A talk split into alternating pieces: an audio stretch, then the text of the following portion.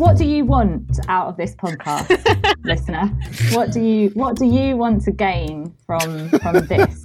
Right, this has gone horribly.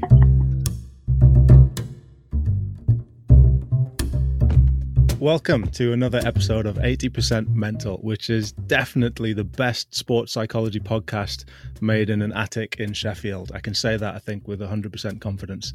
Um, I'm Dr. Pete Olusoga, and Hugh Gilmore's here as well. Hugh, how are you doing? Pete, I'm great. Uh, I'm very excited today. Um, I'm also amazed at some of the feedback we've been getting online from uh, the listens from the first uh, few episodes that have been released. It's absolutely immense. It is. It's it's mind blowing. It's more than I uh, more than I would have expected. So thanks to everybody who's been sharing our episodes and and listening. Um, we're going to get straight into today's episode, and as usual, we're going to start with a question about sports psychology, and we're going to see if we can answer it in around about an hour or so. And this week's question is: How can I set goals that really stick? And I'm going to go out on a limb here and say that most people are pretty crap at sticking to goals. I mean, I've got no evidence whatsoever for that statement, but it seems like it's about right. Have you got any goals, Hugh, that you've just sacked off completely? I, I have set a number of goals. Um, I did have a goal of to build a stand-up paddleboard once, and then I just decided to buy one instead. Um, but I also did have a goal once of uh, trying to do a handstand on top of a skateboard. But I think the reason I didn't achieve that was because I didn't set the goal of learning to use a skateboard first. Fair enough. I uh, I set a goal at the start of this year, and it was to read at least one chapter of at least one book every single day of the year. And I did it until the start of August, and I went away for a week. And the first day that I was away, I literally forgot that I was supposed to be doing it. And at that point, I've I've just sacked it off now my goodness. You're it was good though. It was, it was, good when I was doing it. But the the first the first day that I forgot, I was like, oh, I might as well not bother. And I think that's gonna that's gonna be a, a, theme that comes up in the rest of the episode as well. Um, luckily, though, we've got two fantastic sports psychologists with us today to help us figure out how to set goals that stick. So, whether you're an athlete, a coach, a psych, or just someone who's trying to stick to their goals, hopefully, we've got something useful for you today. So, first, I want to introduce Hannah Brooks. Hannah is a chartered sport and exercise psychologist working for the English Institute of Sport and a number of other private clients as well. And, Hannah, you're doing a PhD at Cardiff Met, is that right? Yes, that is right. Can you tell us a little bit about what that PhD is, is about? Yes, I'm looking at uh, psychosocial factors that might be important in the development of elite triathletes. Okay, awesome. Um, and I want to point out full disclosure, Hannah is uh, an ex-student of mine. Uh, Hannah was in my class when true. I was teaching on the the MSc in sport and exercise psychology. I won't say how many years ago that was, partly because I can't actually remember, um, but it was a while ago anyway. Um, so, welcome to the show, Hannah. Thank you very much. Pleasure to be here. And we've also got Charlotte Hinchliffe, who is the performance psychologist for British Para Swimming and is also completing a PhD uh, in talent development at Leeds Beckett. And Charlotte, you've been working in, in sports psych since 2013, is that right? About seven years or so? Yeah, that's right. Yeah. Um, so I completed my master's at the end of 2013 and went on to my stage two training then and been doing a combination of applied work and, and research and teaching and lecturing in sports psych ever since. Yeah. Awesome. Well, welcome, Hannah and Charlotte. Uh, really glad to have you guys here with us. Thanks for having us. Yeah, thanks a lot. So we've got two guests with a, a, load of experience, and then there's me and Hugh, who may or may not also bring something interesting. We'll have to wait and see. I want to start with the first question, and it might seem like an obvious one, but Charlotte, why do we bother to set goals?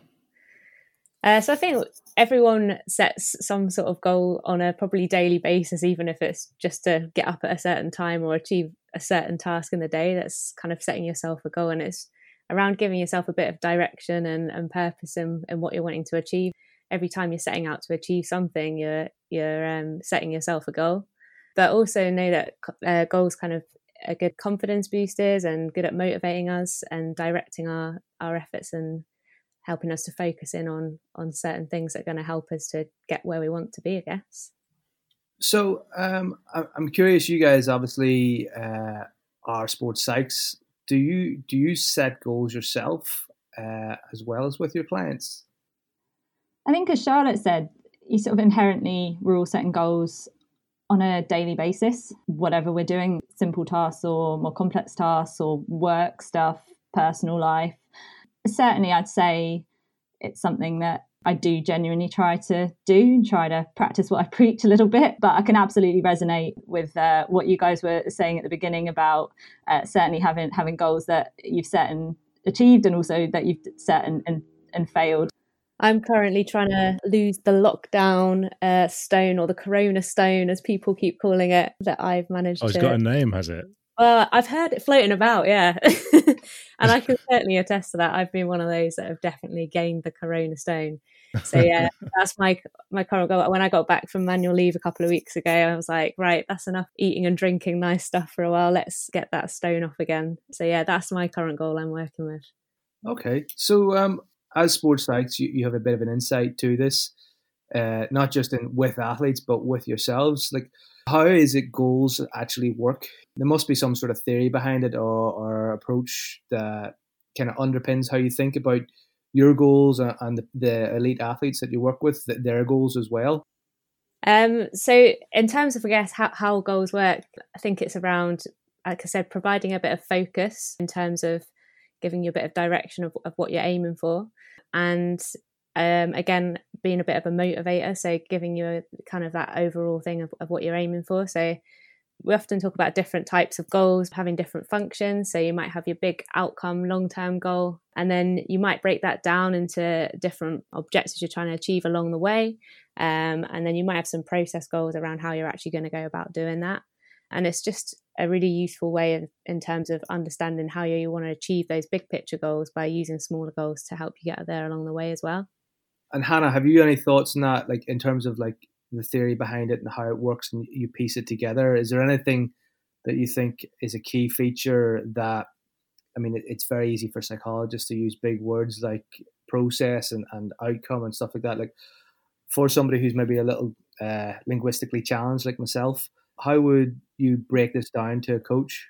I think looking at kind of the bigger picture of us as humans, the way I've been thinking about about this is that as humans we have this amazing ability to to think and to control our actions and what we do and decide what goals we want to make. Um, some probably are decided for us by our physiology um, and a, a, need to drink or sleep, but we also have an ability to, to choose what, what we want to do. And I think that's where this concept of goal setting becomes hugely important within the world of performance and, and our daily lives too. And I think probably what Charlotte's pulled out there is is that we can sort of have this goal of oh I want to hit this time uh, or come in this position in this competition. But actually, what we need to be able to do is to break it down into things that are within our control, and that's where the the kind of process goals come in a lot of the goal setting works come from the organizational psychology literature uh, originally. Um, I think Locke and Latham are the big sort of big names behind a lot of the goal setting research. And actually, what they found is that setting really specific goals is really important, and setting goals that are fairly challenging to us are, going to have the best kind of impact from a kind of motivational perspective, certainly. But equally, having goals that are achievable is is super important too if you constantly trying to achieve goals of uh, these process goals, these controllable goals that are, are just you're not able to achieve, maybe you're not good enough at, at that moment in time, or you're not trained well enough for, then actually you might actually set yourself back by setting goals that are sort of not not achievable. So making them difficult but achievable is also really important. Yeah, it's it's interesting there that uh, you know you, you said that goals can actually set you back. And I think, you know, this is one of the difficult things to explain within psychology is that if you've got something that's strong medicine, it's also strong poison if it's used in the wrong way. Uh, Pete, I'm sure you've got some thoughts on this. You must know something about goals. Well, just to pick up on on what you guys have both said so far so it seems like we all set goals whether we're athletes coaches just anybody um, everybody sets goals whether they're little things about getting up in the morning at a particular time or whether it's achieving some long term objective. Charlotte, you mentioned outcome goals, perhaps longer term outcomes that we're looking for. And then there's process goals, which are the real nuts and bolts. And I like to break that down as thinking about, okay, well, the what, as in what is it that I'm trying to achieve, and the how. Well, how am I going to get there? and those process goals are all about the how.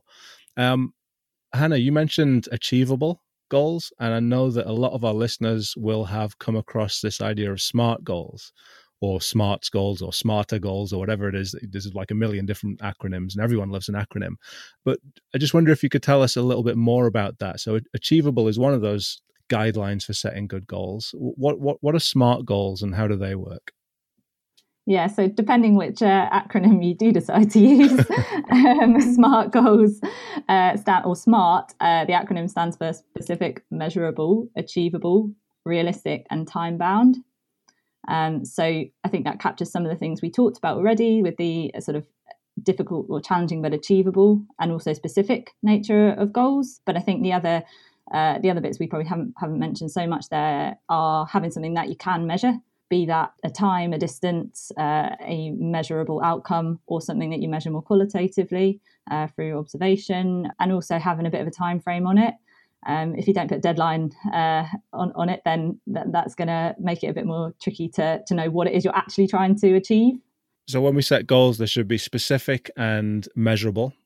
There should be something that's realistic, achievable, uh, something that we record, so we write it down somewhere. That helps as well, and something where there's a, a, sort of time frame to that goal as well. So that's that's what smart goals are. And like I say, most people I think will have probably come across smart goals. What's the evidence that setting these types of goals and following those those guidelines about making it you know challenging but achievable what, what's the evidence that setting goals actually helps me get where i want to well, my understanding is that there's a fair bit of evidence behind the kind of specificity and the kind of level of challenge of goals. Um, and also the fact that if you kind of announce it publicly that you're setting a specific goal, that you're more likely to achieve it. So that links in with the kind of recording down. Um, probably the one thought I've had when I was thinking about coming on to do this podcast was are we very fixated on goal setting as almost the almost like an outcome rather than goal setting itself being this process and the benefits that you can potentially get from that. So, as a coach, to sit down with an athlete to help them understand what it is they actually do need to do to achieve what they want to achieve in their sport and getting to know themselves, their strengths, their weaknesses, where they're at right now to help develop the coach athlete relationship or the athlete psychologist relationship I, I think that for me, that's got to be a huge part of goal setting as a as a topic, if you like. I've never really heard anyone put it like that before. Um, people setting goals, uh, the set the act of setting goals is the goal as opposed to goal setting as a process. It's how you create performance. That's quite astute, actually. You know, I, I think most most coaches and uh, most athletes probably think, oh, you set goals and, and then you've set goals, but it's actually that's not goal setting. Goal setting is the how you build performance, uh, and it's the process that you've uh, elicited there. Charlotte, have you any thoughts on that? Yeah, I think I, I agree. I think that's a really good way of putting it, and it's you know it, it sometimes these things can become a bit of a tick box activity where it's like you know have I done my goal setting? Have I done all these different things you've got to tick off? And actually, it's the the process behind that that's the important thing and engaging with that that that's going to get the results and, and ultimately affect performance uh, but also i think just picking up on something else hannah said there the importance of not having goal setting done to you by a coach like the coach setting your goals but actually being involved in that process is really important.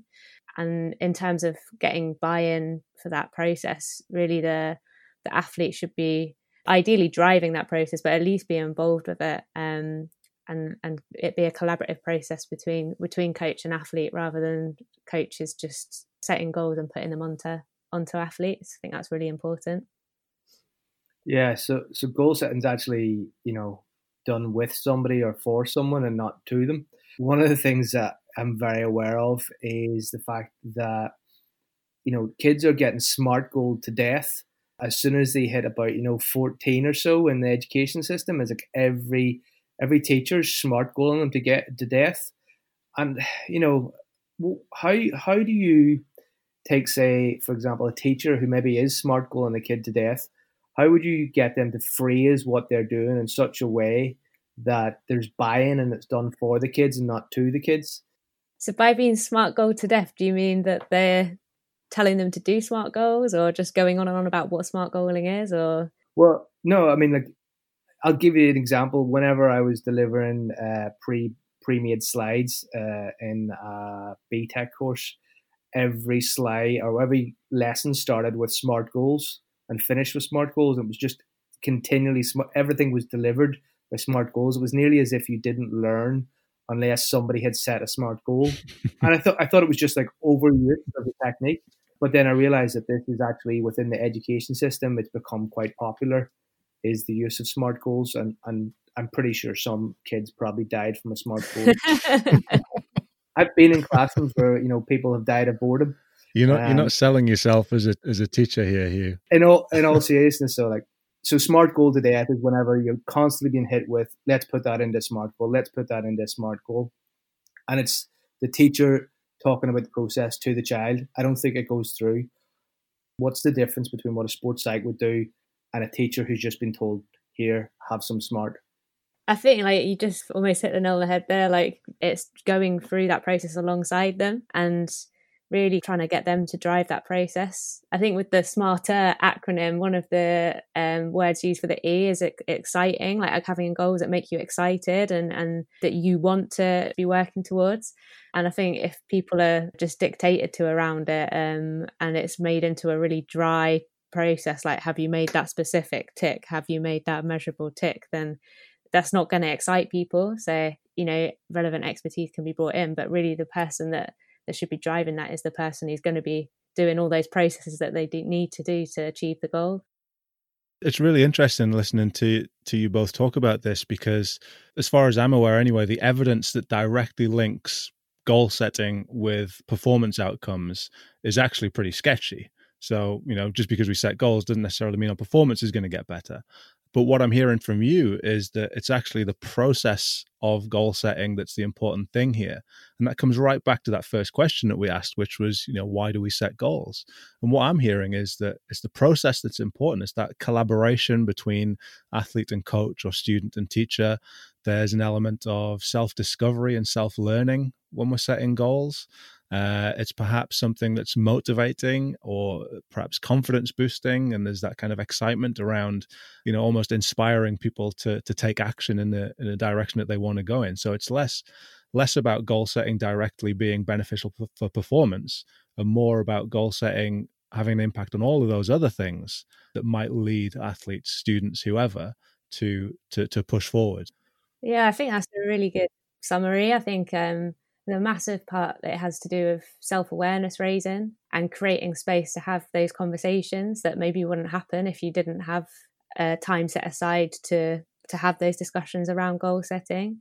So the athlete or whoever you're working with by going through that process understands more around what's realistic for them to be working towards where should they be focusing in their attention on um, during this particular part in the season um, and yeah i think just creates a space to have those conversations and build that that self-awareness something just sparked in my head as as Pete was talking then and Charlotte was talking then um, was just around um, how it kind of links to the self awareness piece there um, of self awareness of of what what someone needs to do, what's realistic, what what their weaknesses are, and potentially also what their strengths are.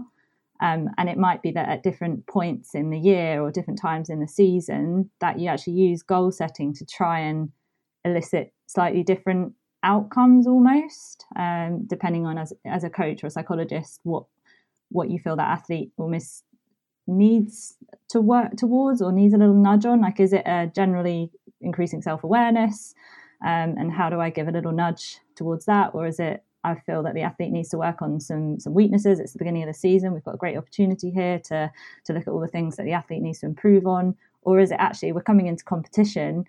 I really want this athlete to build develop their confidence. So do I support them to elicit uh, and, and create some goals around certain strengths and how they can maximize them, for example?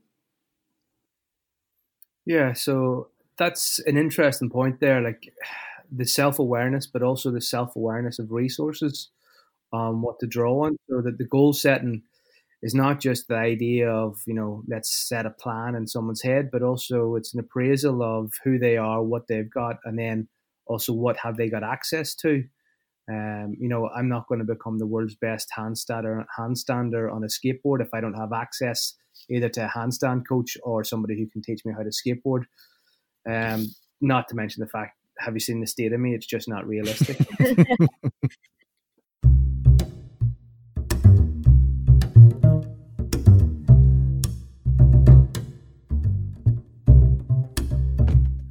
So you're listening to 80% Mental, and we're here with Hannah Brooks and Charlotte Hinchliffe to see if we can figure out how to set goals that really stick. Um, I only found this out fairly recently that around three weeks into January is the day when most people give up on their New Year's resolutions. Everyone likes to set them, but we're pretty terrible at, at sticking to them. And I only found out recently that this has got a name. This is known as Quitters Day. And I, I guess the question is, what are we doing wrong? Because we've talked about smart goals and the things that we should be doing to set set goals that really stick. But if everybody quits after three weeks, what why are we doing that? What are we doing wrong?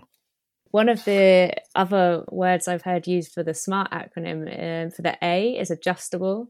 And I think that may come into this here in the, the importance of um, adjusting your goals or, or, regularly reviewing them and adjusting them where necessary so that you've kind of you're making sure that the goal you set is is realistic. Um, and if it's too easy you might need to set a, a more difficult goal but if it's too unachievable you might need to adjust that goal. A lot of time people might set very black and white goals as well. And I think you, mentioned, Pete, at the start that the, first day that you didn't read the, that chapter of your book, you just gave up then because uh, well, what's the point now? I've I've kind of not done it for one day. So I think part of it is is kind of recognizing that you're not necessarily going to be doing it 100% every day and, and you you've got to have some realism about that and be able to get yourself back on track if you if you do kind of dip off for that for that one day or something. So a lot of New Year's goals, I'm sure, around health stuff. So taking up more exercise or eating better or drinking less. Um, and the first time we don't do that, we can be like, "Oh, what's the point?" But it's it's about bringing yourself back on track, maybe, and having a bit more realism about being human and uh, not being able to do it 100% of the time. Hannah, what do you think? Why do we why do we fail at, at, at setting goals? Yeah, I think Charlotte's made re- like really really good points there. Um just thinking about something i think i mentioned earlier just about humans being able to kind of act consciously and deliberately and having a choice in what we do. But i suppose we do also have these underlying physiological drives such as being hungry or thirsty uh, needing sleep etc uh, and i think as a bit of and this links to being adaptable with our goals. A bit of it is about acknowledging those things that we maybe don't actually have conscious control over and how they might influence us. I think there's a study out there about judges making certain decisions about cases when they're hungry and versus when they're not, and how they're more likely to say that somebody is guilty if they're hungry um, he was nodding, so I think I've retained that information correctly from when we spoke about it. And I think that that's a great example of just those sort of underlying human physiological drives that we have and how they influence our behaviour. And it's it's exactly the same within within goal setting. And that's where, yeah, that being adaptable, as Charlotte talked about, is is hugely important we've picked out some of the kind of challenges people might have or the barriers that they might have to achieving their goals and and you can almost plan for how you're going to overcome them ahead of time rather than being kind of caught off guard by them and then being like oh I, have been knocked off the knocked off my trajectory now. I might as well just give up. You almost like you can almost plan ahead and anticipate what you might do in that situation which which can also be helpful when you're when you're going through the initial process of setting goals. So what we're saying is that for people who are setting goals it's not just about what it is they're trying to achieve, they need to think about all the things that might get in the way of those goals and perhaps take proactive steps to think, okay, well, if that happens, well, here's how I'm going to get around that. Here's how I'm going to continue uh, pursuing this goal that I've set. And Hannah, interestingly, you, you were talking about um, those physiological drives and that, that idea of self control almost being a bit of a finite resource. So, at times when we're tired or hungry or you know we've got a whole lot of other stuff going on actually those are times when we might lack a little bit of self-control mm-hmm. and that's when we need to be particularly aware i guess that some of the goals that we might set might fall by the wayside that's when the packet of hobnobs in the cupboard looks particularly appealing yeah um can we? Can you set too many goals? I, I think you probably can. Yeah, I'm not sure if there's um, any any kind of evidence to support this, but um, just from kind of anecdotal, kind of my own experience of working with people, when they have too many goals, you can sometimes have too many things to focus on, and that can be quite unhelpful actually because if you think about your attention as a, a, finite resource if you're trying to split your attention across too many tasks um, you'll be limited in, in your kind of ability to engage with all those different tasks. So yeah from experience setting three four goals within a, a, a specific time period can can be plenty. I guess a lot of it depends on the types of goals you're, you're setting as well and, and what they involve. Um, I don't know if there's an easy answer to this, but yeah, I, I think you probably can definitely set too many goals. well, I guess if the point of them is to focus attention, then if we're setting too many and focusing attention on too many things, that can be uh, more of a more of a hindrance, more of a distraction. Hugh, what what, what do you think about that?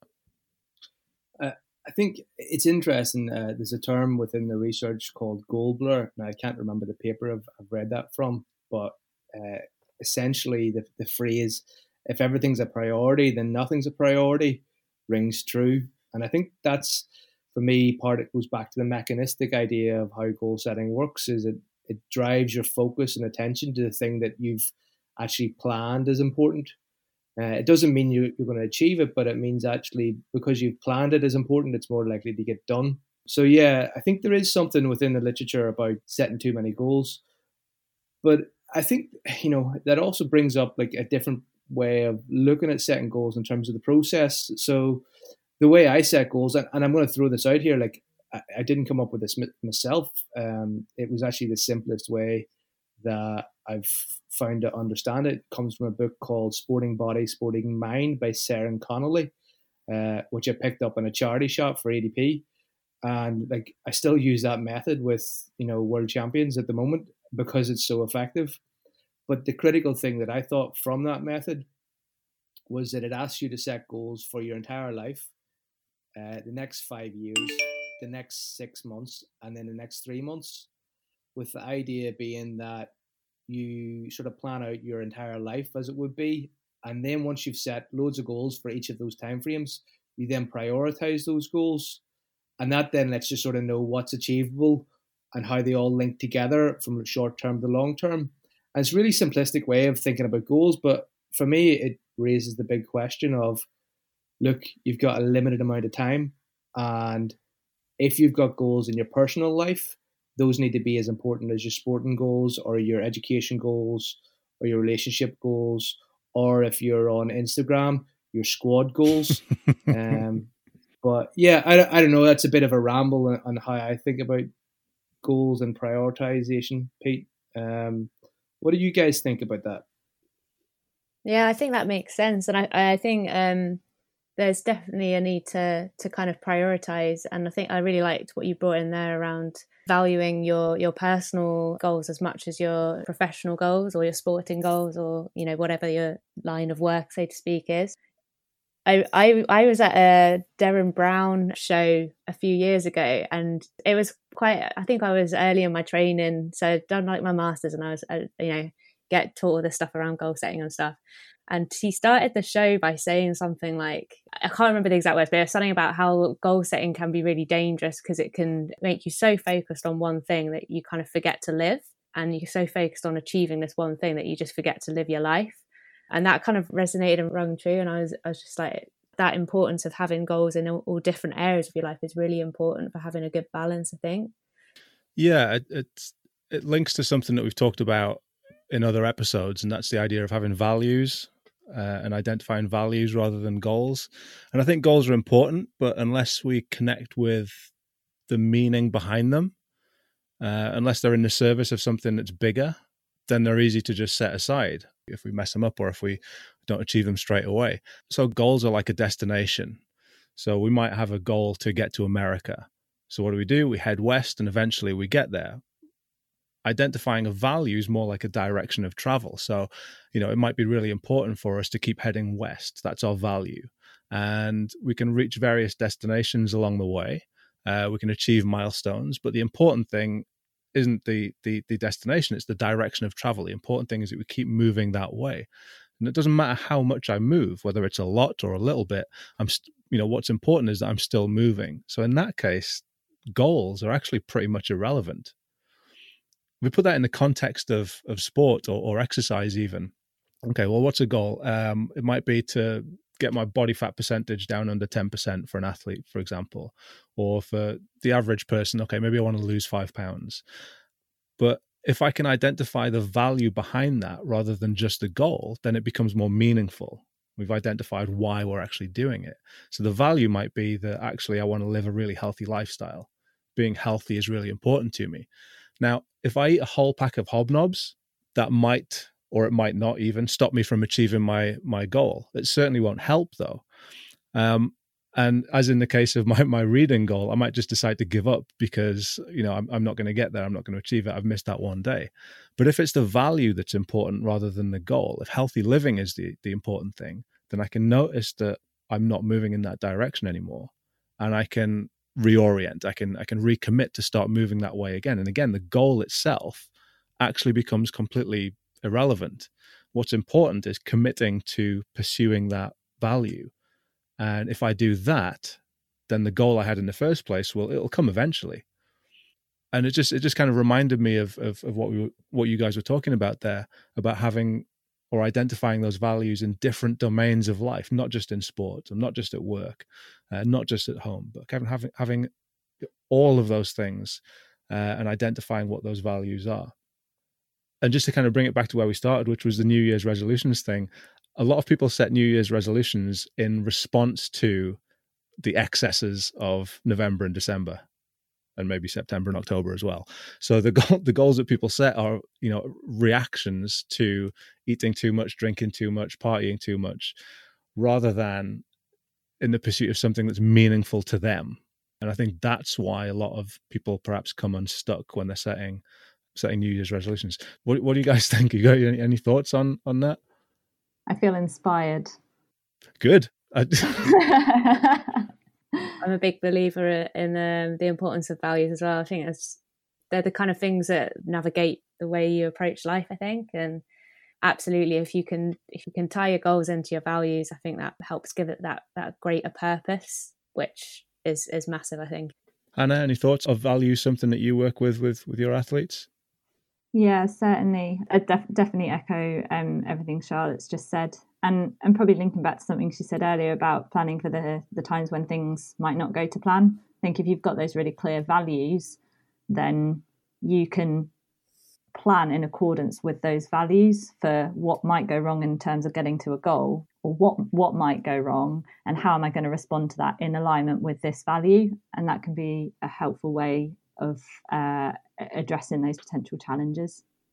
So, you know, you've talked there, Hannah, uh, about how if you align to your values, that'll sort of help you when you get off track. Have you, and, and, and Charlotte to you as well, have you guys, you know, got any strategies that you sort of plan in advance for setbacks and, and how to cope with those with uh, the goal setting procedure? And is there anything in particular that you go through? What, what do you think, Hannah?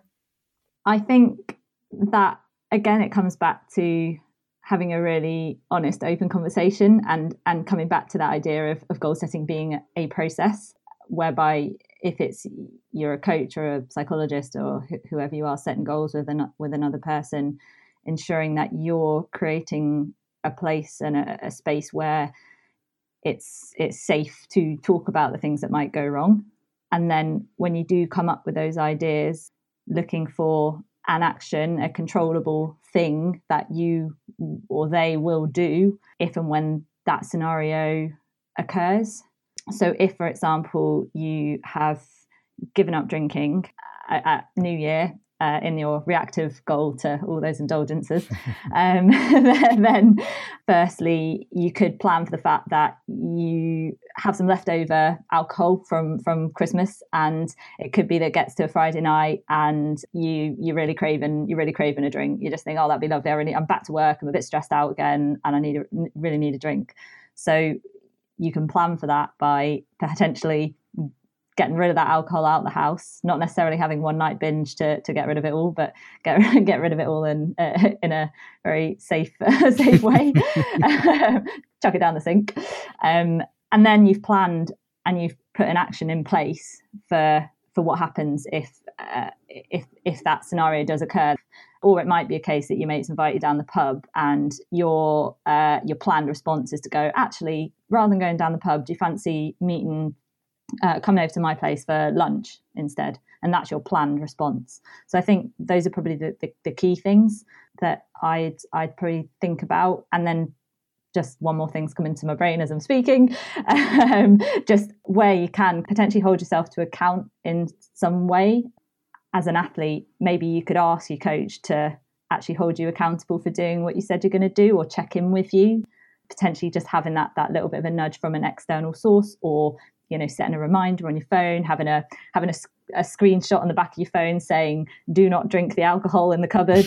Um, just just something to act as a little reminder might be a helpful thing to consider too. That's that's uh, pretty amazing hannah. I mean you've outlined there uh, like if then plans or what if plans that people will know from from research here like i think it's called implementation intentions within the literature but the thing that just shocked me about your answer the most was, um, you know, let's consider that we're going to fail, and actually the dynamic between uh, the psych or the coach and the athlete, like uh, this is we are setting a goal, and and let's talk about what happens and when we'll fail, because I suppose you know that's that's a big thing. Like coaches can buy in too much to setting a goal that it nearly feels like the is there's a failure of the goal, but then that failure is also a failure in itself and, and says something about the athlete when actually it's part of the process. So being upfront and having that conversation of like, look, this failure is part of this. It says nothing about you, and you know we'll get to a point where we fail, and, and then we reassess and being honest about that start. Like, I don't think I've ever heard that before, but it seems like something that's very foundational in that relationship. Uh, so thanks very much for sharing that. Charlotte, uh, goal setting, dealing with failure. Um, we've just heard a bit from Hannah there about that and what we do with setbacks. Um, any views on this yourself? Any experiences? I think a useful useful framework that can be used to help guide those those conversations around maybe anticipating challenges is um, some of the models we know from from behavior change theory one of the most comprehensive models out there at the moment, I believe, is the the COM-B model by Susan Michie and colleagues, and they outline um, kind of six key areas that uh, influence our ability to change our behavior or not. So you've got capability is the C, um, so whether we're physically and psychologically capable of doing that behavior, that new behavior we're trying to do. We've got opportunity, so whether we've got the physical opportunity in our environment and the social support in our environment to help us help us change that behavior or achieve that goal. And motivation so the reflexive and the reflective motivation i think it is. So hannah picked on the the reflexive one there of the alcohol just being in reach and you just reaching for it with a reflex on a friday night after a hard hard week's work. And then reflectively like whether you can plan for that maybe by getting rid of everything in advance so so you haven't got that temptation there. And i think those models of behavior change can be really useful for maybe guiding some of those conversations. But equally i think most people have a bit of an inkling about where their challenges might be and what's going to maybe throw them off course because from from from previous experience so um, it can be a useful framework to use but also like hannah said just having those open conversations with the individual and and creating that dialogue they, the individual probably has quite a good insight into for them what their their particular challenges might be. That that's excellent, Charlotte. Um, I, I can't believe we've talked about this and not talked about the COM-B model. Pete, you, you're even older than me. And I'm curious, do you know what the COM-B model is? Have you heard of that? Is that some sort of Hoover? or like a, a, washing machine or something? Is that? this is the thing that freaks me out is that when I did my masters, you know, you had uh, stages of change, Prochaska and DiClemente. But now all the kids are learning about COM-B. It's actually a much more useful way of thinking about behavior change. But it seems to be, you know, if you weren't educated at a certain time, you don't know about it. So I only found out about it through Megan Bentley, who's a nu- nutritionist who's doing her PhD in it. So thanks for sharing that with us, Charlotte. It's something that the listeners should definitely check out.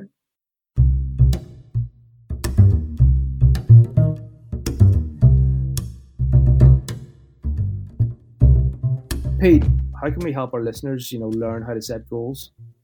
Do you think we I think we should set our listeners a goal? What do you think? I, I think we should set our listeners a goal. I think that's a good idea. I, I think an awesome goal for our listeners would be to, when they finish listening to this episode of the podcast, leave us a review. Um, Pete, you've done wrong. what have I done wrong? You're telling them to leave us a review. Oh yeah, no, I am, Anna. We've got two experts on. Right. Okay. Hannah, Charlotte, we need you guys to speak in such a way that it will help and encourage our listeners to set the goal of leaving a review for the podcast. Go. Hugh, you know I hate being put on the spot. I've got a good way for you to think about this, right? I want you to imagine you're li- ringing up the listeners and you're going to be a sports psych who's going to leave a message in such a way that it helps them set the goal, okay? And you've only got one chance to leave a message and they're going to listen to the message and see what happens, okay? This is tough. and the goal is to leave a review for the show. Yeah. After you, Hannah. So I think I'd I'd say something like this. Hi, listener. Um, thank you so much for tuning into the show, and hope you hope you enjoyed it. But what would be fantastic would be if if you have got an opinion on the show, if you might want to take a bit of time to look, think, oh, this is rubbish. I'm telling them. I'm telling. Oh my god, it's hard. I can't do it. we want to give you an opportunity to practice everything you've learned from today's amazing podcast on goal setting. Show us your best. what do you want out of this podcast? listener what do you what do you want to gain from from this is there a way that you can think of that would help pete and hugh to continue creating great podcasts for you and keep continue, oh, making better podcasts and do you think Use your feedback, but fra- frame it as goals for Pete and Hugh. Right, There this go. has gone horribly. this is so hard This hasn't gone horribly because our listeners have now learned that is absolutely impossible to set a goal in a one way conversation. It's a two way conversation. You have to work with the person. And these guys ringing them up, leaving a voicemail saying, leave a five star review and say something nice about Pete's beautiful voice. Them ringing up and saying, leave a five star review is not going to be effective. So I suppose let's just politely ask our, our, our listeners to leave a review then, Pete. That is exactly what I'm going to do. If you're enjoying what you're listening to, don't forget to subscribe wherever it is that you listen to your podcasts. And we'd love to hear from you as well. So go to the website, www.80percentmental.com. 80% mental is all words. And leave a comment after this episode. Or you could tweet us at EPM Podcast and let us know your goal setting successes or failures or any tips that maybe you might like to share. I definitely didn't have that written down. It was entirely off the cuff. Um, so far, we've focused mainly on individuals. But let's say I'm coaching a team, or let's say I'm in charge of a group of people. How do I help that team to set appropriate goals? Because I might have a lot of different personalities, a lot of individuals who want to set individual goals. You know, how, how do we navigate that? How do we set team goals? Um, and I'll, I'll go to you first, Charlotte. I think um, I think you've touched on a really good point there that it, it, there are some potential differences with setting team goals to, to individual goals and some some other factors to consider. I think what's important with teams is to have a really good culture and, and really good vision of where from a team where everyone's on the same page and, and, and know where they're heading as a team. Bringing it back to values again, Pete, the values that underpin that, but having team values those team values might be slightly different to your individual values, but there's normally ways that you can look to to see how you can align your individual values to those team values. I think once you've got a good basis for that, then you can look to, to kind of set some real good team goals that don't don't kind of interfere too much at an individual level with athletes. Um, I think laying the groundwork with that is, is kind of really important when it comes to a team setting. the important thing is almost before you actually set the goal, it's about developing relationships and strong ties within the team. And, and absolutely, that might well relate to the values that that team holds. And once you've understood the people in front of you and, and they've understood each other, then that sets you up really well to set some really congruent goals for the team holistically and the individuals within the team. Hugh, what about you? Your kind of practical experiences as like what what are your thoughts on all of this? You know, I think that's a very good consideration that's been put forward there is, you know, what is the groundwork that needs to be there before you plant your goals? Uh, you can't just go into a goal setting thing without having those relationships and the team dynamics well understood. And similarly, like as a psych, obviously you can't set a goal unless you've got a relationship with an athlete, uh, which again has come across. So th- there's a lot in that. But what I'm curious of is, you know, we've heard of the term shared mental model, the idea that we all have created the same plan or the same idea, and it's normally used around team processes or game plans, that type of thing. I'm curious of, of Hannah's uh, and Charlotte's views on like what's the difference, or is a shared mental model just the same as a goal, or what's their opinions on that? Because right now I'm confused. I, I don't know if I can tell the difference uh, between the two. So, I mean, Hannah, have you any thoughts there? Like, uh, is a shared mental model different from a team goal? Uh, uh, any thoughts on that, or is this just like an example of psychs creating, you know, more magical terms to confuse us all? I think this is a great question. Uh, goal setting can be, to me, can be the same as a as a shared mental model. This shared understanding of of what's going on and what we're, we're trying to achieve as a team. I think both require um, a clear purpose, a clear understanding of, of how to operate and the behaviours that align with that purpose, um, and both require role clarity for individuals. I wondered if the the kind of motivational aspect of goal setting sits slightly differently to the shared mental model. Um, and I'd love to hear all of your th- thoughts on this. Um, for example, like in the shared mental model, in that in that with that term are you just saying we understand what we're all trying to do whereas with the goal setting are you saying we all understand and we're all working towards something within that? What do you think you i think that you have successfully rebutted a question with a question hannah and therefore i have nothing left to do other than to throw that question on top of charlotte. Is team goal setting just another term for shared mental model I have no idea. Um, I just had one thought, which again might be completely wrong and need to be deleted from this podcast. um, but does goal setting lead to a shared mental model? Is goal setting the process and shared mental model the outcome? I don't know. I don't know. I just suddenly had that thought. So this is one for our listeners. Maybe if they, if yeah. any of our experts and want to give us a reply on Twitter at EPM Podcast, that will be great because uh, we're all sat here a bit confused. Unless, of course, Pete, you have the answer. Well, I was just going to say it depends on what we're defining uh, as a shared mental model, isn't it? If it's the team uh, having a unified view of of who they are as a team and what they are about and the direction that they're going in, if that's what we mean by a shared mental model, and I think Hannah's hit on an important point there that maybe actually goal setting is the process by which we achieve that. And again, it might, as we talked about earlier, it might not just be the idea of if you do goal setting, then that's the outcome, but it's the process of going through that. It's the shared discussions, it's the shared understanding and the self discovery of the team and who they are and, and kind of what they want that perhaps leads to them developing that that shared mental model. I don't know if that makes makes any sense. Yeah, sounds good to me. well, we'll we'll just take that as the answer then. Um, okay.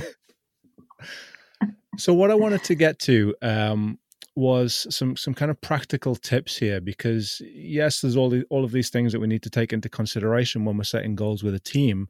But okay, as an athlete or or maybe even as a as a coach, what can I actually do to help the team set those team goals? How do we actually do that? And maybe maybe tips for psychs as well. You know, how do we how do we get to the point where we're actually creating this this um, Oh, I've forgotten words. I don't know any words anymore. How do we get to the point where we are able to actually set good team goals? Anyone? Hannah. Um, good question. And I'd say, firstly, having everyone together and involved, either virtually at the minute uh, in the world we live or, or in person. I think having everybody involved in the process is, is really key and having everyone's feeling like their opinion and their perspective is valued in that room. So I think that's the first step, simple as it sounds. Again, I think we've already spoken about having opportunities to get to know each other and, and really understand the individuals in, in the room. And then I think just giving time, don't try and set team goals in half an hour. Give it three hours, four hours if you need. Make a day of it. Uh, make a make a camp of it. And really give the athletes um, or, or whoever it is you're working with time to really, really think about what it is that's meaningful to them and what aligns with their values as a team. What's the goal that everybody will buy into? Everybody agrees on. Allow there to be debate about that if necessary. That's that's part of that process. Really really look underneath that then to go okay so how are we going to do this? Back to you what you said right at the beginning pete the what and the how. What do we want to achieve and how are we going to do that? And agree on individual and collective ways of working and then look for ways to hold each other accountable to that through the season and really put those things in place. And as a coach or a teacher or a leader or captain, potentially a captain or a leadership group within that team, find a way to hold each other accountable to sticking to what they've said they're going to do. Think, those would be probably my yeah main thoughts. I think the thing he said that I guess basically everybody who's listening to this will identify with is that if you're in any sort of organization whatsoever, you can't tell people what their values are, or you can't tell people what their uh, goals should be. And I guess that's kind of the theme of, of, of what we're talking about today. You know, those goals and values as a team have to come from the bottom up. And, you know, you just said there about making sure that everybody's involved, make sure that everybody has their opinion. It can't be a top down process. It's got to come from the ground up. Charlotte, what, what are your thoughts on this and your experience of working with, with athletes and teams? I absolutely agree with um with, with everything Hannah said, and I think that Pete, you've picked out the key point, and there, you know, everyone's got to be involved. Everyone's got to have their voice heard, um, and that and that's where you'll you'll get the the best results. Go on, Hannah. Um, yeah, just one thought as Charlotte was speaking, then that popped into my mind is if you have got some more dominant characters, have a strategy to manage who talks and how much people talk. Um, so, for example, I've heard of a group of athletes all being given a, a bunch of uh, like poker chips, and within the course of that session, uh, they've all got to use all their poker chips. And if you use them all really quickly, that's it, you're done. You can't say anything else. And if you're a quiet one who might sit at the back, you have to use your chips. So that's just one idea, but there's probably hundreds of other better things out there that you could do to just encourage people who are quiet to speak up and people who are maybe a bit more dominant to um, to kind of not not um, to shut up. over kind of take yeah. Yeah just trying to find a more more polite way of, of putting it but yeah that, that's pretty much it. Hugh what, what do you think? Because um, I think we've we've covered all of the questions that we wanted to cover I think. Yeah I mean it's been definitely an interesting podcast and it's opened my eyes maybe from a few things for me to brush up on. Uh, I think what stands out really is actually incorporating failure within the process as a normal aspect. But I, I can't think of any more questions from today, uh, other than I'd like to ask our listeners the questions of how did it feel when you hit the five star button on the review? Because uh, it feels good for us. We hope it felt good for you too.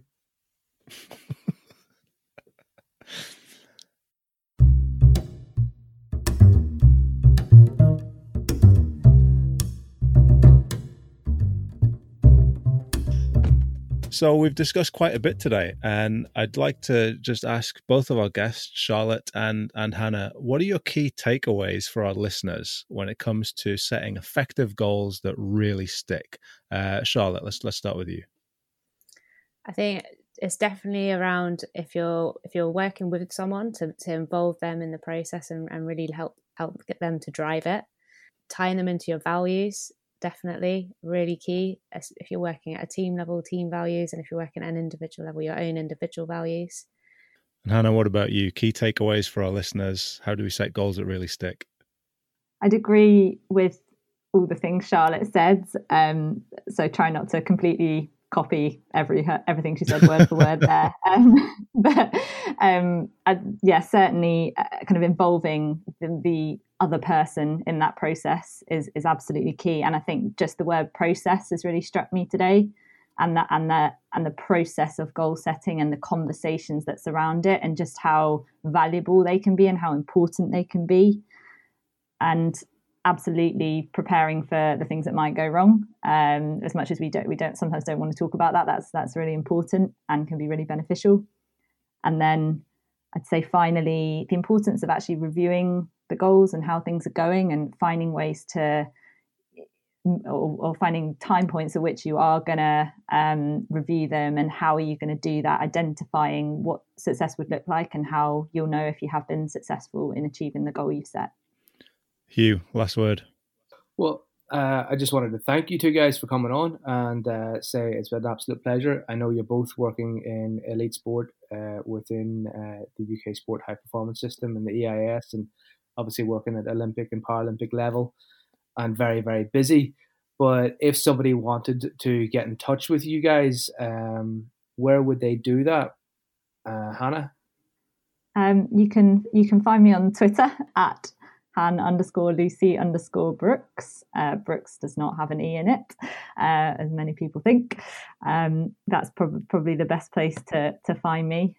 Yeah, same for me. I'm on Twitter. My handle is at Sports Psych Hinch, and I believe my my um, email address is probably out there on the World Wide Web as well. We'll um, we'll throw some links into the description for the episode with all of those details. So if you do want to find uh, Charlotte or Hannah, uh, you can just check the description for the episode, and you'll find them there. So it just remains for me to thank both of our guests today. Uh, it's been a really insightful episode, and I think it's been a really useful one for our listeners. Lots of practical tips on how they can set goals that really stick. So, thank you, Charlotte. Thanks for having us, me, both of us. just, just thanking on behalf of us both, there, Hannah. and, and should we do that again? Do you want to do that again? Yeah. right. So, thank you, Charlotte. Thank you. Thanks for having me. And thanks, Hannah. Thank you so much. It's been a it's been a pleasure. Thanks for having me on. You're very welcome. Um, so yeah, it has been a really useful episode. We've talked about why we set goals in the first place. We've talked about how goal setting actually works and heard some really useful tips for making sure that we set goals that work for us.